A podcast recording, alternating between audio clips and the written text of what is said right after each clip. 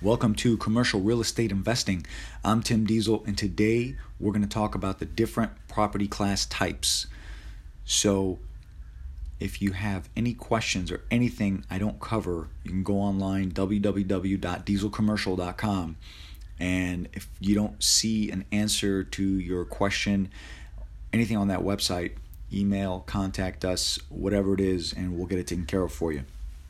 All right. So this question comes up whenever, usually newer investors, but I want to spend a little time on it today and shed some light on the topic. And when I'm meeting with sellers, if I haven't seen the property before, I'll I'll always ask, in their opinion, what is the class type? Um, or I should say class grade. Uh, that's better. And they almost always say A or B. So this leads me to believe that they have their own opinion on what these grades mean.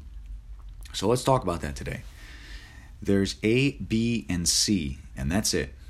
That is the correct way in the industry.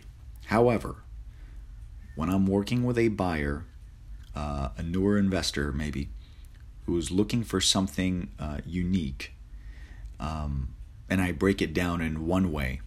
Now, if I'm dealing with a experienced investor, it just kind of depends on who the uh, client is. Maybe it's a value add project, um, come across a building that's completely vacant or a building that's falling apart. I refer to that as a class D property because there is a difference and I want them to know there's a difference. But never will I put class D on an offering memorandum. I use that as an internal term between uh, me and the client just to get my point across. Now that being said, let's go over the different grades. All right, there's class A, and these are properties that are ten years old or less.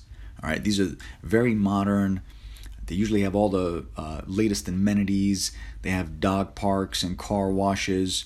The retail buildings uh, and offices are state-of-the-art, cable internet speeds on every corner, uh, newest you know mechanical apparatus, uh, comes with all the latest upgrades.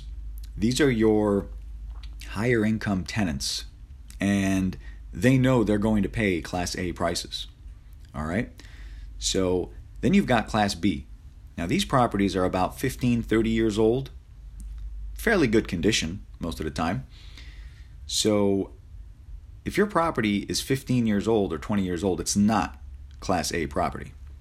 It's probably a Class B. These properties used to be Class A properties, but uh, as they get older, they lose a little bit of appeal, that's all. And Class A investors don't uh, prefer these properties most of the time. They look for uh, lower returns, but they want stable um, tenants in there, long-term tenants most of the time. These are your big box stores, a lot of the newer ones, maybe your Walgreens or something. Uh, and there's some uh, some investors, that's what they look for, that's what they want. Um, and if it's a Class B property, it, a lot of times it doesn't have that.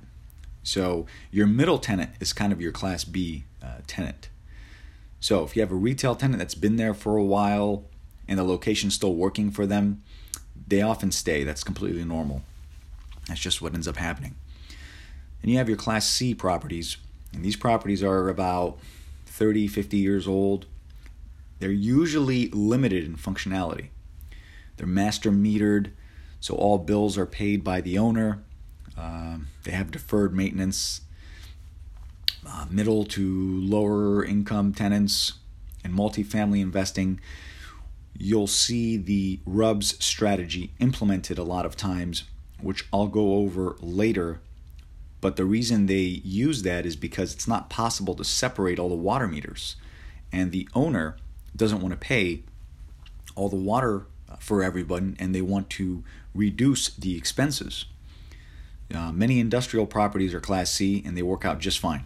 So it just kind of depends on what it is you're trying to do. Now, Class D, which we know now there it's there is no Class D. uh, officially. So it's about thirty-five, one hundred years old, a lot of deferred maintenance, no cash flow, vacant. You should not be taking on these properties unless you're experienced.